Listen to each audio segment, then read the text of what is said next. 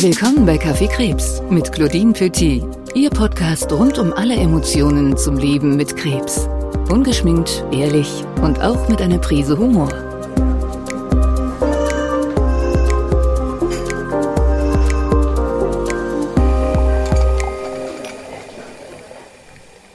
Hallo und herzlich willkommen zu einer weiteren Folge Kaffee Krebs. Unser heutiges Thema lautet Krebs und Freundschaft. Ich glaube, dieses Thema betrifft viele von uns, denn bei circa 500.000 Neuerkrankungen pro Jahr in Deutschland gibt es leider in vielen Freundes- und Bekanntenkreisen einen Betroffenen. Ich freue mich sehr, dass ich heute Michael Kronle zu Gast habe. Michi ist ein alter Freund von mir und er wird heute auch die Perspektive wechseln können, denn auch er bekam 2005 eine Krebsdiagnose. Seit 2008 ist er Gott sei Dank krebsfrei und erfreut sich bester Gesundheit. Michi, ich freue mich wahnsinnig, dass du heute hier bist. Wie darf ich dir denn deinen Kaffee anbieten? Ja, hallo Claudine, äh, ich hätte gerne einen doppelten Espresso, bitte. Sehr gerne.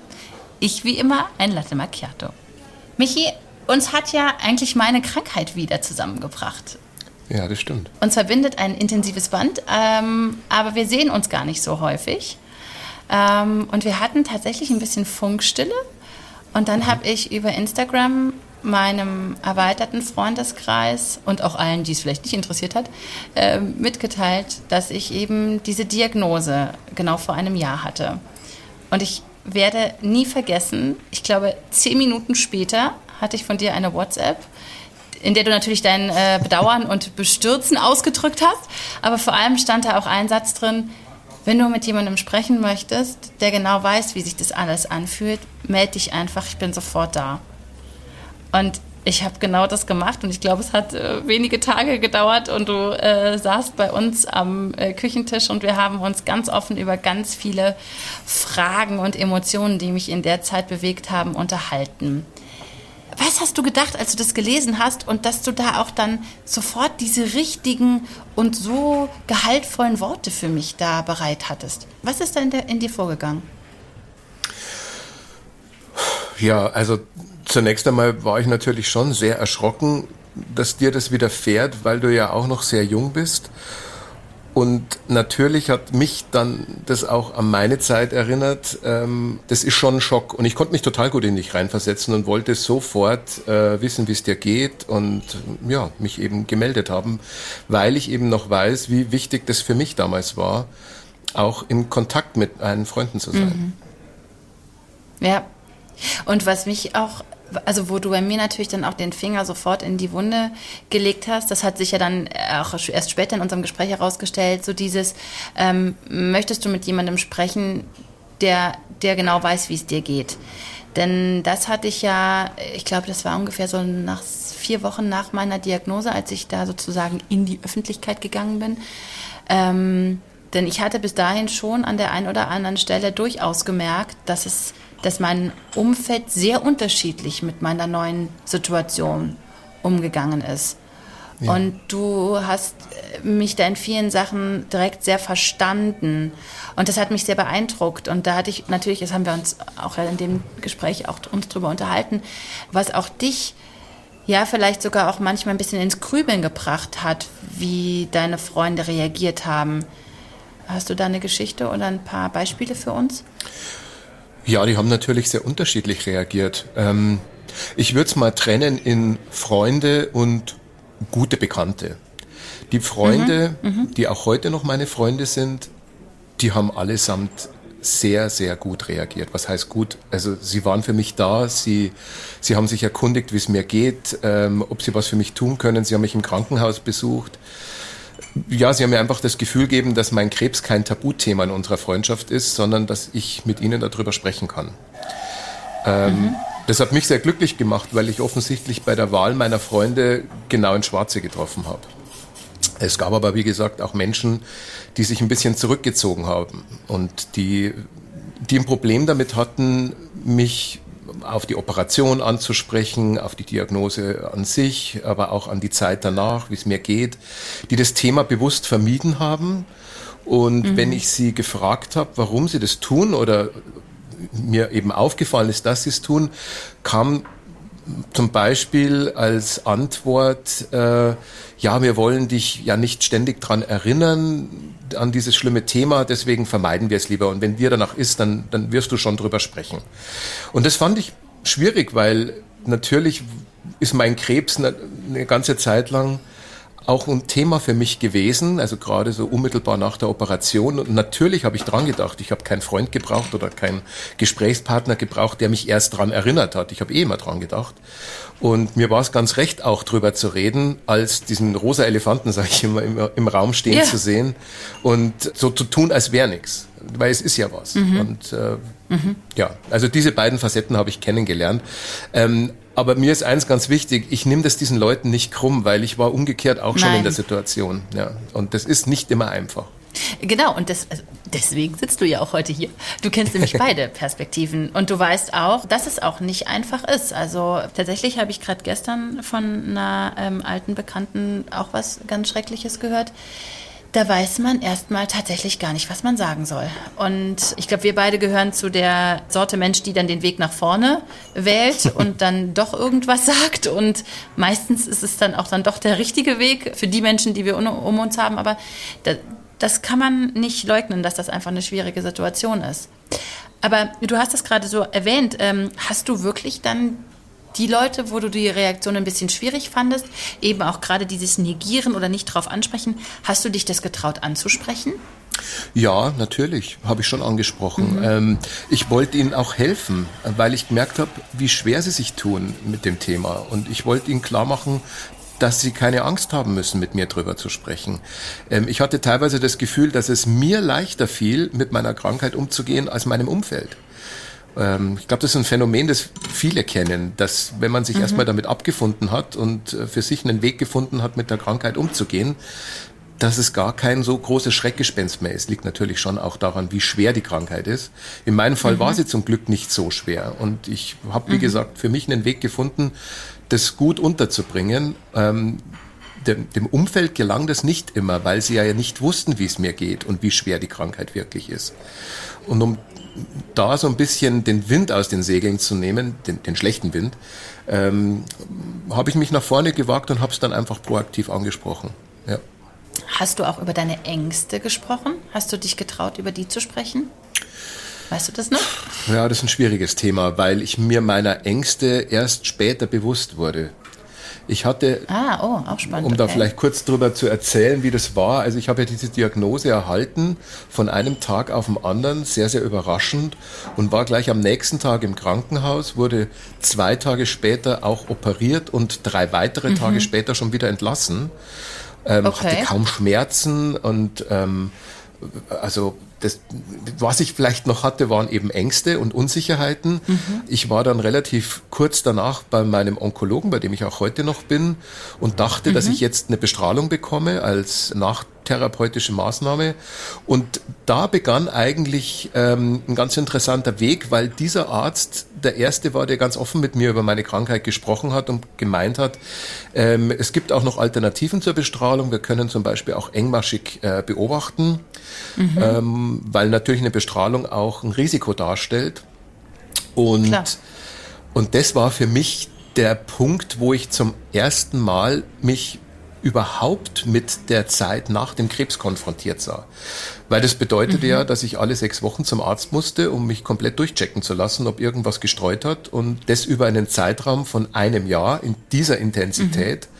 Und das mhm. war tatsächlich ein Jahr, in dem ich Ängste hatte. Und das war dann auch mhm. natürlich eine Zeit, wo ich mit diesen Ängsten nicht immer gut zurechtkam und froh war, wenn ich mit jemandem drüber sprechen konnte. Also dieser Weg zum mhm. Arzt alle sechs Wochen, der war am Anfang schon ähm, eine Gratwanderung.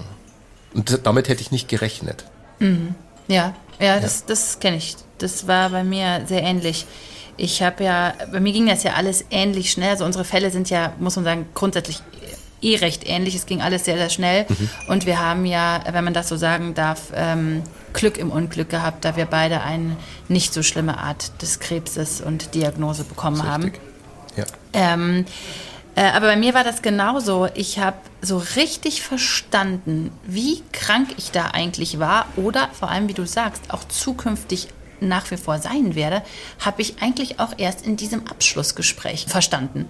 Als dann nochmal so diese komplette Historie dargelegt wurde und was jetzt auch in den letzten zwei Operationen gemacht wurde und was alles rausgenommen wurde und was nicht. Und auch genau wie du sagst, dass man aufgrund von verschiedenen Umständen mich da jetzt sehr engmaschig weiter beobachten möchte. Da bin ich wirklich raus aus, aus diesem Gespräch und habe mich so elend und fürchterlich gefühlt, wie, glaube ich, zu fast keinem anderen Zeitpunkt während dieser ganzen Diagnose. Aber mir hat es, um wieder zurück auf unser Thema zu kommen, mir hat es auch extrem geholfen, immer darüber zu reden. Und das ist bis heute so, deswegen muss ich ein bisschen schmunzeln, wenn du das erwähnst. Ich lerne ja selber auch noch so viel bei diesem Podcast, das tut mir so gut. Ich muss sagen, dass ich es mittlerweile natürlich nicht mehr tue. Ich gehe ja noch nach wie vor zu dieser Nachsorge. Das ist für mich aber wie Zahnarztbesuch mittlerweile. Mhm. Ähm, ich glaube, ich war mir schon relativ früh sicher, dass ich tatsächlich krebsfrei bin nach der OP. Mhm. Deswegen habe ich mich ja auch mhm. für die engmaschige Beobachtung und nicht für eine Bestrahlung entschieden. Das ist ja eine Entscheidung, die auch ein gewisses Risiko birgt. Und äh, erst im Nachhinein habe ich mir gedacht, oh wow, hoffentlich äh, täusche ich mich nicht. Hoffentlich täuscht mich mein Gefühl nicht. Und dann kamen eben diese Ängste. Ich weiß aber auch noch, dass ich meine Ängste vor allem mit meinen Eltern besprochen habe mit Freunden gar nicht so sehr. Interessant. Ja. Ähm, musstest du auch trösten? Hattest du Freunde, die du trösten musstest? Nee, eigentlich nicht, weil dazu war meine Erkrankung nicht schlimm genug, in Anführungszeichen. Also Und es ging wahrscheinlich auch so schnell deshalb auch. Es haben ja viele gar nicht mitbekommen, dass ich im Krankenhaus war. Ich habe es ja vielen erst mhm. im Nachhinein erzählt und dann auch mit der Message, ich lasse mich noch nicht mal bestrahlen. Also es, wir, wir, versuchen das so in den Griff mhm. zu kriegen. Das bedeutet mhm. natürlich für viele auch ein, naja, dann ist es ja alles gut. Ne? Mhm. Ähm, so mhm. richtig gut war es natürlich nicht, ja, weil es war immer noch ein drei Jahre langes Risiko da, dass sich der Krebs nochmal zeigt. Und mit der Angst war ich mit nur ganz wenig Leuten äh, allein. Das habe ich nicht jedem erzählt. Aber da, da hast du eben auch, glaube ich, schon was sehr Richtiges gesagt. Ähm, ich glaube, das ist auch der große Unterschied äh, zwischen unseren beiden Fällen ähm, und zu äh, anderen schwerwiegenderen Krebsfällen.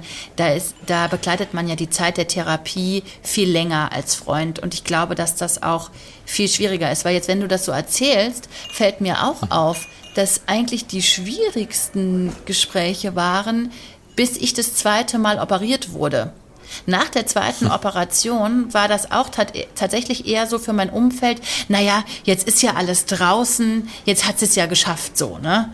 Ähm, denn natürlich ja. bindest du jetzt auch nicht jedem auf die, sofort auf die Nase, was das für Folgen hat. Bei mir kommt ja noch dazu, dass wie bei dir, es ging ja um einen Krebs, über den man nicht so wahnsinnig gern spricht. Ja. Ähm, also es geht, geht um Hodentumor. Ne? Mhm. Hätte ich jetzt nicht vielleicht irgendwas anders haben können an einer Körperstelle, die man, die man leichter erwähnt. Nee, es musste Hodentumor sein. Ich glaube, das ist natürlich schon auch ein Thema, über das man nicht mit jedem leicht sprechen kann. Mhm. Da geht es um Männlichkeit, da geht es um Sexualität, da geht es natürlich auch um das Thema Mannsein. Äh, es gab Leute, die haben mich natürlich gefragt, ähm, wie ist das? Hast du jetzt noch zwei Hoden oder nur noch mhm. einen? Mhm. Ähm, das fand ich eigentlich schön, dass sie so mutig waren, mich mhm. genau so was Intimes zu fragen, gut. weil mhm. klar, darum geht es ja auch. Ne? Mhm. Ja, ähm, ich kann mich noch erinnern, äh, dass einer meiner engsten Freunde, mit dem hatte ich äh, kurz bevor ich die Diagnose bekam, ähm, war ich mit dem im Fasching unterwegs in München. Und wir haben uns beide zum ersten Mal als Frauen verkleidet. Also wir waren mhm. als Drag Queens mhm. unterwegs. Und als ich ihm dann wenige Wochen danach ähm, von meiner Diagnose erzählte, meinte der, jetzt nimmst du es aber ein bisschen zu ernst mit dem Drag Queen Dasein. Da musste ich so lachen. Und ich war so froh über diese Aussage, weil ich äh, ja, mit was Humorigem viel besser umgehen konnte als mit dieser Betroffenheit. Ja. Das ist für mich auch eigentlich die wichtigste Message immer gewesen, ähm, das Lachen dabei nicht zu vergessen. Ah, klar, es ist Krebs und es ist was Tödliches und es ist was Gefährliches, aber ähm, mit Humor kann man vieles ganz einfach schultern oder viel leichter schultern und das gelingt dir mit guten Freunden. So war es in diesem Fall auch. Absolut. Humor, aber ich finde auch so ungeschonte Ehrlichkeit großartig. ja. das Gros meiner Freundin war natürlich so, so sehr so, ach Gott, und oh Gott, wie schrecklich und wie schlimm und sind sofort beigesprungen und haben mich ganz, ganz, ganz toll unterstützt. Und dann hatte ich aber zwei Freundinnen, die auch rückblickend übrigens immer glauben, sie wären nicht nicht äh, äh, gut genug da gewesen, was das was überhaupt nicht stimmt, ähm, weil die eine bisschen andere Art hatten, damit umzugehen. Für die war von vornherein klar, dass ich das auf jeden Fall schaffe, ja, und dass das jetzt nur eine Etappe, also nur ein Kapitel in meinem Leben äh, ist und definitiv nicht das Schlusskapitel. Und mhm. eine von denen sagte, das war vor meiner zweiten Operation, so wirklich so völlig aus dem Herzen heraus, ja, scheiße, ey, wieso hat eigentlich nicht mich getroffen? Ich brauche meine Eierstöcke bestimmt nicht mehr. Und das bisschen Hormone macht mir auch überhaupt nichts aus. Und die hat es einfach so geil da rausgefeuert. Ich habe so Super. gelacht, ja. Und es ja. hat mir so gut getan. Und interessanterweise denkt gerade diese Freundin immer, sie war nicht genug da, weil sie nicht immer so auf dieser tröstenden Schiene war. Aber genau die Mischung fand ich so perfekt. Ich hatte die tröstenden Freundinnen und ich hatte aber auch die Freunde, die das mit mir so im übertragenen Sinne angegangen sind. Die haben mich darin mhm. bestärkt, dass das wirklich jetzt nur eine mühsame Etappe ist und dass danach wieder Sonnenschein kommt und, und die, die keinen einzigen Zweifel daran gehegt haben, dass, dass ich das schaffen werde. Und die andere Freundin, die lebt eigentlich in Köln und die hat mich dann, äh, ich hatte ja nach der Operation so acht Wochen, äh, als Marc wieder arbeiten gehen musste, hatte ich ja quasi Rundumbetreuung und es war ja jeden Tag irgendjemand da, mhm. ähm, äh, wo ich entweder abgelenkt wurde oder mir tatsächlich jemand die Kinder abgenommen hat oder irgendwas. Und so in der letzten Woche kam dann meine beste Freundin aus, aus Köln und dann steht sie irgendwann vor mir und sagt, ich weiß jetzt gar nicht so richtig, was ich machen soll, weil du weißt ja, also ich kann weder kochen, noch bin ich eine gute Hausfrau. Ähm, aber ich dachte mir einfach, ich entertain dich einfach. Wir, also ich bin einfach da und wir machen alles, auf was du Lust hast. Und tatsächlich sah das so aus, dass dann am ersten Tag, nachdem, Abend, nachdem die Kinder im Bett waren, wir einfach die zweite Staffel äh, Crown einfach von vorne bis hinten durchgeschaut haben. Okay. Geil, super. oder? Und da sagt sie, meinte, irgendwann sagt sie, äh, musst du vielleicht ins Bett, du brauchst ja wahrscheinlich noch viel Schlaf. Und ich gesagt, nee, ist genau richtig. Ist genau richtig. Und das finde ich nämlich auch so toll. Und das muss man, glaube ich, den Freunden auch sagen, dass es, dass zu jedem Zeitpunkt ist was anderes gut. Hast du für die unterschiedlichen Aufgaben, also Aufgaben ist vielleicht ein blöder Begriff dafür, aber für die unterschiedlichen Bedürfnisse, die du in, in, in deiner schwierigen Zeit hattest, auch unterschiedliche Freunde, wo du sagst, zum Trösten gehe ich jetzt zur, zur, zur, zu ihr und für, mhm. für die Bespaßung gehe ich eher zu ihr?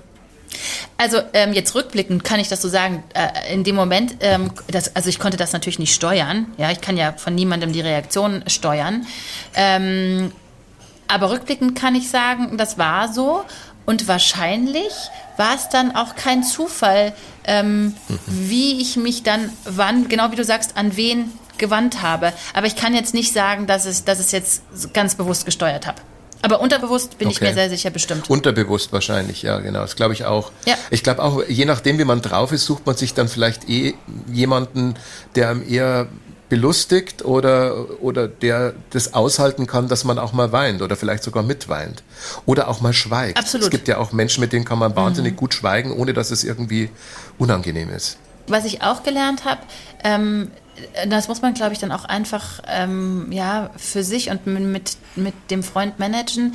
Ähm, nicht jede Reaktion ist im Verlauf von so einer Erkrankung, durchläuft man verschiedene Stadien. Und das, was vielleicht ganz am Anfang noch nicht so gut war und mich vielleicht eher belastet hat, hat aber gegen Ende sehr, sehr gut getan. Also als Beispiel, mhm. ähm, eine meiner andere beste Freundin, die war sehr vom Donner gerührt und hat ähm, an, am Anfang in unseren Gesprächen sehr, sehr viel geweint. Ich habe das am Anfang gar nicht so gut verkraften können, weil ich selber mhm. nicht die Kraft hatte. Ich habe mich kaum äh, ertragen oder tragen können, geschweige denn das. Ähm, aber als dann zu einem etwas späteren Zeitpunkt, nach der zweiten Operation, als sie kam dann auch, wie viele andere, für ein paar Tage äh, und hat mich ganz, ganz toll unterstützt. Und interessanterweise da hat mir dieses Trösten und diese sehr, diese wirklich viel, viel Emotion, viele Tränen, hat mir aber extrem gut getan, weil es mir auch irgendwie so gezeigt hat, boah, hier gibt es so viele Menschen, die dich so mhm. sehr lieben, du kannst jetzt noch gar nicht gehen, weil du hast hier echt noch einen Auftrag. Und es ist interessant, oder? Ja. Wie es am Anfang eher ja, schwierig war und Und gegen Ende fand ich es aber total bereichernd und, und ich glaube auch, ähm, dass, dass man damit auch offen spielen muss. Also ich habe tatsächlich einige Freundinnen, die mich rückblickend dann auch wirklich gefragt haben, war ich dir eigentlich in der Zeit eine gute Freundin oder ein guter Freund? Und ähm, ich konnte das immer bejahen, weil ich gesagt habe, ja, auch egal wie es was war, hat alles zu der Zeit dann einfach auch gepasst. Und ich fand es sehr bereichernd, dass es so unterschiedliche Reaktionen waren. Ja, weil ja auch jeder anders ist. Ne? Und wir sind ja auch nicht darauf vorbereitet. Also es trifft dich ja meistens nee. überraschend.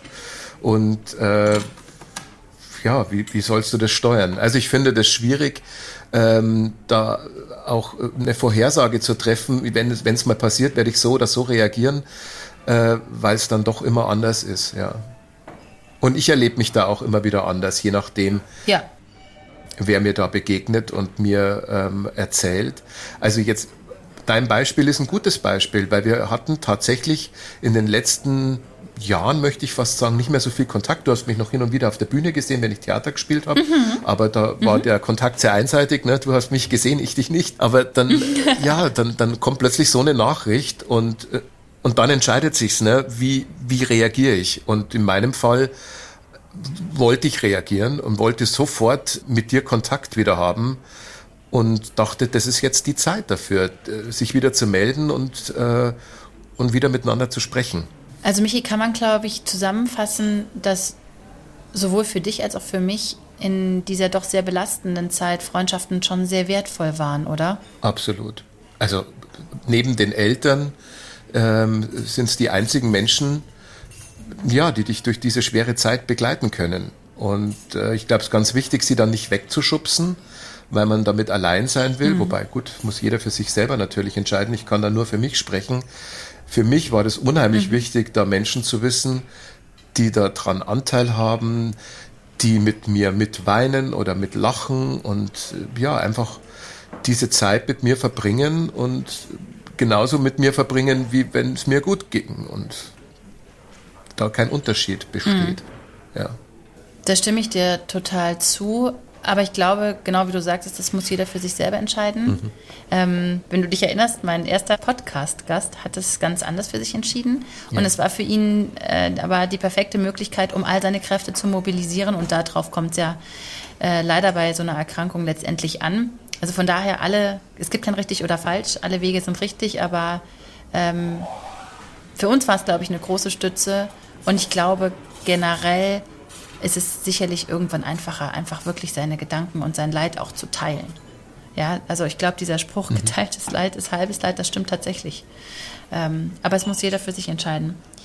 Du hast eben uns als gutes Beispiel genommen. Ja. Ähm, wir sind ein Beispiel dafür, dass sich auch Freundschaften durch eine Erkrankung verändern können. Wir sind, glaube ich, ein sehr schönes Beispiel. Wir haben durch meine Erkrankung nach einer kleinen, völlig ungeplanten Pause wieder zueinander gefunden.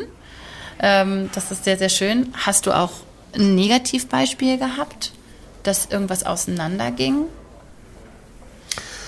Nee, eigentlich nicht. Also nicht wegen des Krebses. Ähm, ich glaube, Freundschaften mhm. verändern sich einfach im Laufe des Lebens und es gibt Zeiten, da passt es. Und eine Zeit, wo man dann doch getrennter Wege geht, weil sich auch Lebensentwürfe verändern. Das kann mit Familienplanung zu tun haben oder mit einer Ortsveränderung. Mhm.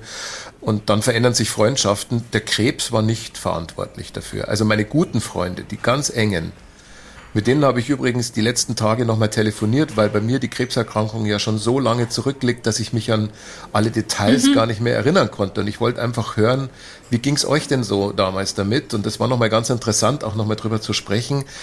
Und dabei habe ich eben erkannt, dass mir diese Freunde, die ich damals schon hatte, auch heute noch ganz wichtig sind und dass ich sie bis heute habe. Wahnsinn. Schön, ja, ne? schön. Ja. Ganz toll. Ganz, ganz toll. Warst du denn auch schon mal in der Situation, wo du einen Freund trösten musstest, weil er eine schlimme Diagnose hatte? Und wie ging es dir da? Als du das hattest, kannten wir uns ja noch nicht. Nee. Ähm, und da du das ja auch so gut weggesteckt hast, war mir das erst tatsächlich erst wieder in, in, den Sinn gekommen, als du dich dann auch bei mir gemeldet hattest. Ich hatte das nicht mehr auf dem Schirm, ja, klar, muss ich gestehen. Natürlich nicht. Ja. Also es waren, sind keine Krebserkrankungen gewesen, aber andere ähm, Erkrankungen, auch äh, einiges im Zusammenhang mit Kindern, was ich auch immer noch mal richtig, mhm. richtig schwierig finde. Ja. Oder auch mit dem, mit dem manchmal ja durchaus großen Problem, äh, überhaupt schwanger zu werden. Mhm. Ähm, also da habe ich schon Freunde, Freundinnen und Freunde begleiten müssen. Und also ähm, ich finde auch oft ist so dieser Punkt, wie du, du hast es eben äh, gesagt, als man dann da so irgendwie matschig im Bett liegt und will, will man überhaupt, dass, ähm, dass man so gesehen wird. Und ich weiß, es gibt viele Leute, die mögen das eigentlich nicht. Und wenn sie wählen könnten, würden sie sagen, oh Gott, nee, bitte bleib weg, du sollst mich so nicht sehen. Aber soll ich dir was sagen? Ich habe bisher immer, weil ich bin so eine, die sich davon nicht abbringen lässt.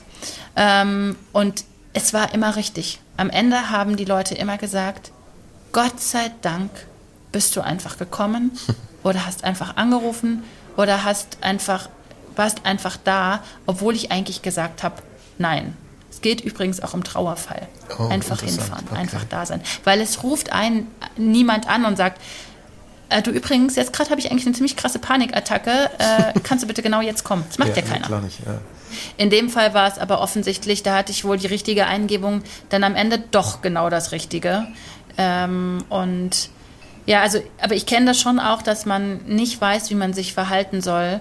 Wie gesagt, ich habe immer den Weg nach vorne gewählt und ähm, ich schäme mich dann da auch nicht meiner Tränen. Ja, du, ich bin ja auch relativ nah am Wasser gebaut und ich, ähm, also ich musste auch schon tapfer sein bei Leuten, wo mir eigentlich nach Weinen war. Mhm. Ja, und dann denke ich mir, vielleicht weint man dann trotzdem einfach, weil, weil einem danach ist und weil es authentisch ist. Aber schwierig, weil man will natürlich ja, den anderen dieses, nicht auch mit seiner ja. eigenen Trauer belasten in dem Moment.